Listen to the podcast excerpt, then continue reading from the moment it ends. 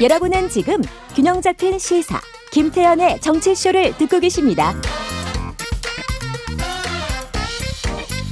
어제 여야는 국회 국방위와 법사위를 열고 수해 실종자 수색 중에 순직한 해병대 고 최상병 관련한 군 당국의 현안을 보고받았습니다.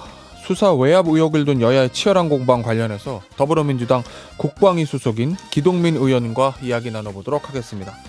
안녕하세요. 네, 안녕하세요. 기동민입니다. 자, 의원님 어제 어, 국방위 회의에 이제 참석하셨을 건데 네. 민주당에서는 이 문제에 대해서 윗선의 수사 외압 의혹이 있다. 그러니까 특검을 추진해야 된다. 뭐 이런 입장을 밝힌 것으로 이제 보도가 돼 있거든요. 네. 지금 이 상황에서 특검이 필요하다고 보는 이유는 뭐라고 제가 이해하면 될까요? 그 2021년에 예. 5월에 그 이해람 중사 사건이 있었어요. 네. 아, 안타까운 상황이었었는데요. 그때를 계기로 해서 아, 소위 말하는 군대 내 성폭력 범죄, 성범죄, 그다음에 사망 사건, 그다음에 입대 전의 사건 이런 중요한 문제들에 대해서는 더 이상 군대 내 수사기관들이 수사하지 않았으면 좋겠다. 네. 재판도 또 군대 내에서 하지 않았으면 좋겠다. 예. 이런 그 국민적 합의가 법안으로 제출이 되어서 개정이 법안이 됐죠. 예, 개정이 되죠. 군사법원법이 예. 개정이 되었습니다. 그것의 가장 큰 문제의식이 뭐냐면 군대 내에서 이런 예민한 사건들에 대해서 그동안 너무 축소 은폐하는 경향들이 있어서 예. 이제 좀 공론의 장으로 끌어올리자. 투명하게 관리하자. 그래서 무슨 외압 논란이라든지 은폐 축소 논란이 더 이상 지속되지 않도록 하자. 이런 게 이제 군사법원법의 개정 취지였습니다. 있었죠. 그런데 이제 이번 사건 같은 경우에는 이런 군사법원법 개정 취지를 정면으로 위반하는 어, 시대의 흐름에 거스르는 이런 사건이거든요. 네. 그러니까 이 법이 개정되고 나서 네. 아, 이런 이, 이 어, 법에 포함된 게 여섯 건 정도가 있었습니다. 예. 그럼 이 여섯 건은 전부 다 아, 군대 내에서 초동 수사를 하고 그 초동 수사를 한 결과를 경찰로 가감 없이 경찰로. 이첩을 했습니다. 예. 소위 말하는 인지 통보서를 다 보낸 거죠. 네. 아, 왜냐하면 법 개정 취지가 그렇게 되어 있기 때문에. 그러니까 군대 내에서는 그냥 사실관계 기초조사만 하고 네. 결국 자세한 수사하고 법리적인 판단은 경찰에서 하도록 이렇게 됐다는 말씀이신 거잖아요. 사실관계뿐만이 아니라 예. 인지한 순간 혐의 사실을 인지. 인지했다는 거 범죄 사실을 인지했다는 거거든요. 예. 그 순간 넘겨야 됩니다. 예. 그렇기 때문에 지체 없이 넘기라고 이렇게 예. 되어 있거든요. 그래서 사실은 아, 해병대 수사단장이 아, 고강도 조사를 한 거죠. 한 14일 정도 수사를 해서 범죄 사실을 넘긴 거예요. 예. 그동안은 이 여섯 건들이 있었지만 보통 한 1개월에서 4개월 정도 수사하고 넘긴 거거든요. 네. 아마 여기에는 대통령의 지시가 큰 영향을 미쳤을 걸로 봐요. 아니 군대를? 그러니까 군대를 보낸 아, 예. 부모의 입장에서 아, 국방의 의무에 성실히 수행을 하다가 대민 지원 활동을 하다가 잘못된 지휘 통제 시스템에 의해서 아들이 사망한 사건이잖아요. 예. 얼마나 가슴이 아프겠습니까? 그렇죠. 그래서 그 유족과 국민들을 향해서 대통령이 엄정하게 수사하겠다 이렇게 대국민 공언을 하셨어요. 아, 예. 그럼 그 이 이 수명을 받아야 될 해병대 수사단장의 입장에서는 대통령의 엄명이 있었기 때문에 엄정하게 수사한 겁니다. 최대한 빠른 시간 내에. 아 그런 의미시군요. 예, 엄정하게 수사를 한 거예요. 예. 그래서 이제 어이 해병대 사령관에게 보고를 하고 예. 그 다음 해군 참모총장에게 보고를 하고 네. 국방부 장관한테 보고를 했어요. 예. 어, 국방부 장관도 그 이제 보고 내용에는 8명에 대해서 업무상 과실치사 혐의가 적시돼 있다는. 적시되어 있는 거죠.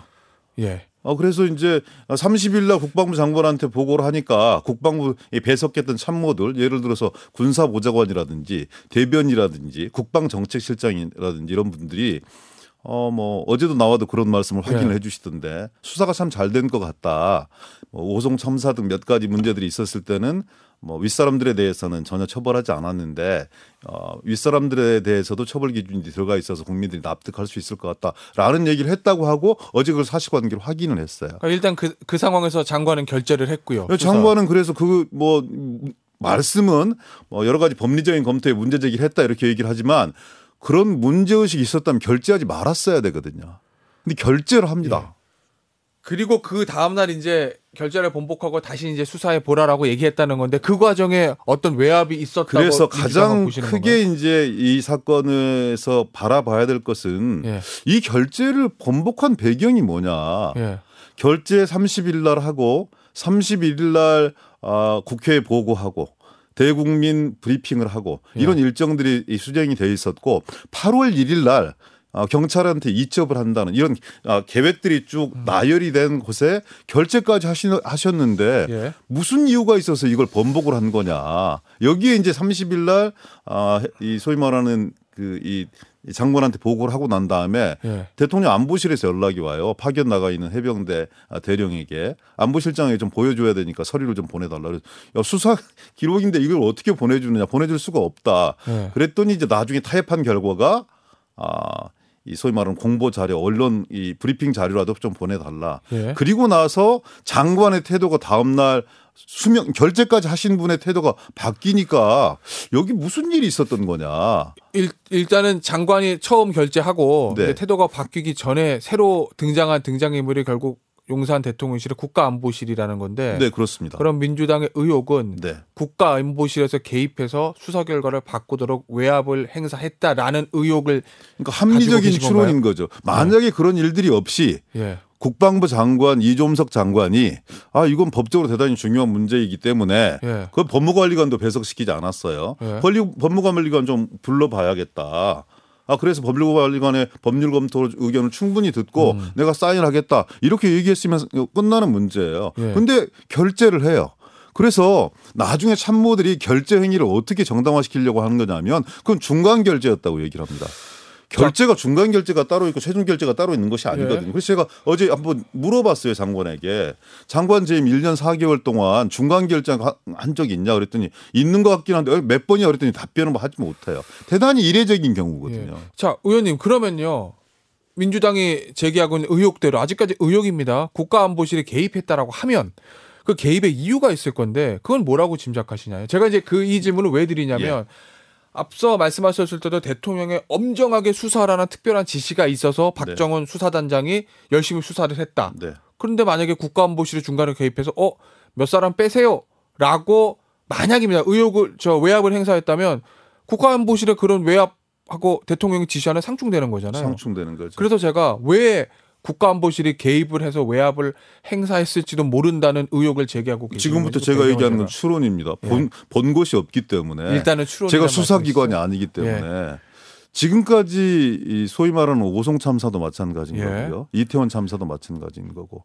현장 실무자들 이외에 거기에 법적 정치적 책임을 지고 있는 최고 상급 기관의 장이 소위 예. 말하는 우두머리들이 예. 처벌된 적이 한 번이나 있습니까? 뭐 법적 책임과 정치적 책임은 좀 다를 수는 아니, 있으니까. 법적 책임도 예. 저는 마찬가지라고 생각합니다. 경찰청장, 행안부 장관도 마찬가지인 거고요. 충북도지사도 마찬가지인 거고요. 행복청장도 마찬가지인 거고. 결국은 현장에 있는 실무자들 중심으로 대응을 잘못했다. 그래서 수많은 인명 피해가 일어날 수밖에 없었다라는 걸로 법률적 책임을 국한시켰어요. 예. 여기에는 어, 해병대 수사단장의 이, 이 수사 보고에는 어, 일사단장 그리고 여단장 대대장 포함해서 현장 실무자들 플러스 예. 지휘 책임을 관리 감독을 제대로 하지 못한 안전 보호 장치 장비 이런 것들을 제대로 갖춘 채 아, 이렇게 이 대민 지원 활동을 하도록 하지 못한 이런 정황들이 고스란히 다 나열이 되어 있는 거고 예. 이런 부분들을 봤을 때 아니 사단장이 만약에 지휘 통제를 똑바로 했다면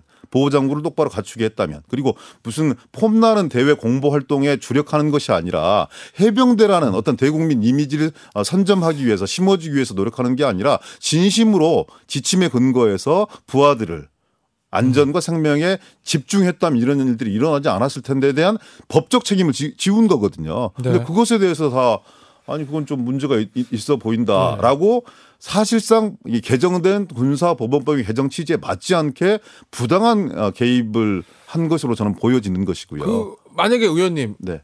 군사법원법이 개정되기 전에 예전 같은 상황이라면 이 군 자체 조사 결과가 끝이잖아요. 네, 그렇습니다. 예, 그러니까 뭐 예를 들어서 위에서 외압을 행사해서 야 차- 사단장 빼라, 대대장 빼라 뭐 그런 일이 있었을 수도 있다고 우리가 추정할 수 있을 건데 지금은 말씀하신 대로 군사법을 개정됐으면 다시 이제 경찰로 이첩된 수사가 다시 시작되는 거잖아요. 네.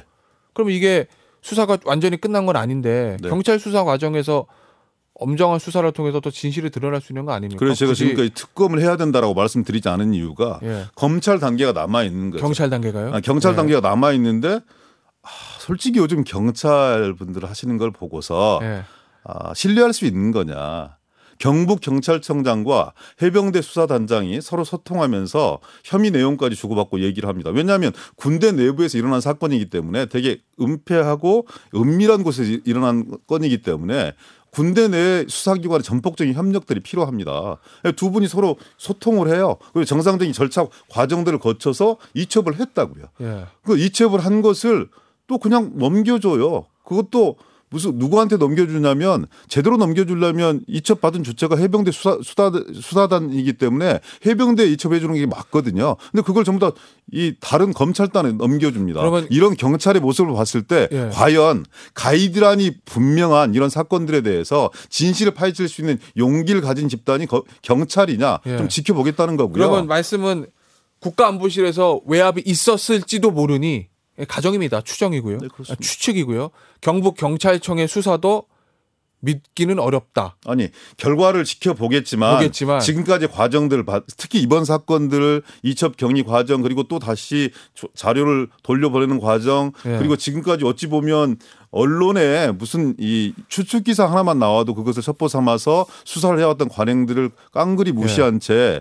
채 아니 최 상병 돌아가신 지가 한 달이 훨씬 넘었는데 그리고 어제 국방부 조사본부의 재 검토 결과가 나왔는데 아직까지 경찰에서는 넘어가지 않았다는 이유로 적극적인 수사 의지를 밝힌 적이 한 번도 없거든요. 예. 그런 모습들을 봤을 때 지금의 수사기관으로 이 가려진 진실 음. 그리고 은폐된 정의 이런 부분들을 국민들 앞에 낱낱이 파헤칠 수 있는 거냐 여기에 대한 한문지역 의심을 하는 건 저는 예. 건전한 야당의 기본 책무라고 생각합니다. 자 그러면은 애초에 이제 해병대 수사단장에서 초기에는 8명에 대해서 업무상 과실치사 혐의를 다 적용을 했는데 네. 이제 최종적으로는 중간 뭐 최종은 아니겠군요. 군 단계에서 최종적으로는 두 명으로 네. 이제 줄어든 거고 그게 만약에 경북 경찰청의 수사 결과 그 두 명만 업무상 과실치사 혐의가 인정이 된다 라고 나오면 그러면 그때 특검 추진하겠다 이런 뭐 말씀이신 건가요? 불가피할 거라고 생각합니다. 어, 그래요? 예. 왜냐하면 적어도 아, 이렇게 1차 수사기관에서 명확한 증거 그러니까 어, 수사 이 자료가 한 천, 천여 쪽에 이르고요. 90여 명의 진술인들 방대하게 청취를 다 해놨던 기록들이 다 아, 보존되어 있는 거고 예. 저는 또 이 과정 재판 결과 수사 과정 어떤 이 수사심의위원회 이런 과정들을 통해서 또 다른 진실이 드러날 수도 있는 개연성이 대단히 높은 사건이다 이런 걸 봤을 때 저는 어, 이, 이런 국민적 의혹을 불속시키기 위해서는 공정한 수사기관 제3의 수사기관의 공정하고 엄정한 수사가 불가피할 것이다 이렇게 추론 하는 거죠. 그고 최상명 유가족 분들 어제 이제 인터뷰 하신 걸 보니까 네. 정식 수사가 시작된다고 하니까 좀 기다려 보겠다라는 네. 입장을 좀 밝히셨더라고요. 네. 네. 가슴이 진짜 미어지시겠지만 일단 경찰의 수사 결과를 좀 기다려 보겠다는 게 유가족의 입장인 것 같은데 제가 어제 그래서 장관께 예. 이런 이 재조사 결과에 대해서 설명을 드리느냐 유족들 예. 유족분들께 설명 드렸다고 하더라고요. 아, 납득하시던느냐 그랬더니 그 말씀을 어, 금방 주신 말씀으로 대신하셨다고 하는데요. 예. 이 소위 말하는 해병대 수사단의 수사 결과와 그 다음에 이 국방부 조사본부의 수사 결과 이것이 이 사람 후자의 사, 사 람들이 또 다른 추가 수사를 진행한 게 아니거든요. 그 자료를 가지고 그대로 해석하고 전혀 상반된 결과를 내놓은 거예요. 유족들 입장에서는 받아들일 수가 있겠습니까? 애초에 혐의 사실이 특정되었던 여덟 명이 그 중에 두 명만 특정이 되고 나머지 분들은 다 빠졌어요. 네. 그리고 최종적인 결과는 검찰에 가서 경찰에 가서 받아보십시오. 네. 이렇게 하는 이 재조사 결과에 대해서 유족들 정말 아, 분노하셨겠지만 마음을 많이 음. 참으시면서 정제된 의견 표현을 하셨다고 저는 예. 보여주고요. 어, 경찰에서 정말 마무리를 잘했으면 좋겠습니다. 알겠습니다. 그런데 그 마무리가 되지 않으면 예. 부득불 다른 수단을 방법을 다른 방법을 강구하지 않을 수 없다. 알겠습니다. 그건 특검이다 이렇게 예. 생각합니다. 마지막 질문이 될 것 같은데요. 그 민주당의 모 의원이 한 분이 이 국가안보실 개입과 관련해서 국가안보실에 이제 고위 관계자 한 사람하고 그 다음에 저이 해병대 고위 관계자들이 MB 시절에 같이 근무했기 때문에 그런 인연이 그런 같이 근무한 인연하고 지연이 작용이 돼가지고 덮어주라고 외압을 행사한 거다라는 취지의 주장을 한 걸 제가 보도를 통해 봤습니다. 그 주장에 대해서는 어느 정도 신빙성이 있다고 보시나요? 어, 저는 이렇게 생각하는 거죠. 만약에 그 주장까지 왜 나왔을까? 예. 이종섭 장관이 중간 결제, 중간 보고 그리고 결제한 것을 다음날 뒤집는 이 정면으로 뒤집는 이런 행태들을 보였을 때 나- 납득할 만한 해병들이 잘 나오지 나오지 않으니까 그래서 사람들 입장에서는 그러면? 예. 이종섭 장관, 김태우 비서관, 그다음에 일사단장 이런 분들이 MB 시절에 청와대에서 같이 근무를 했었는데 혹시 그런 사적인 인연이 작용한 거 아니야?라고 문제 제기하는 건 너무나 정당하고 자연스럽다고 보여지고요. 아직 어떤 근거를 가지고 계신 건 근데 아니신 거죠? 그것이 억울하다 아니다라고만 얘기할 것이 아니라 이 과정 자체를 국민들한테 납득할 수 있게 설득력 있게 설명하는 것이 우선 아닌가요? 알겠습니다. 오늘 저 고 최상병 관련한 인터뷰는요 여기서 마무리하도록 하겠습니다. 지금까지 더불어민주당 기동민 의원이었습니다. 감사합니다. 네, 고맙습니다.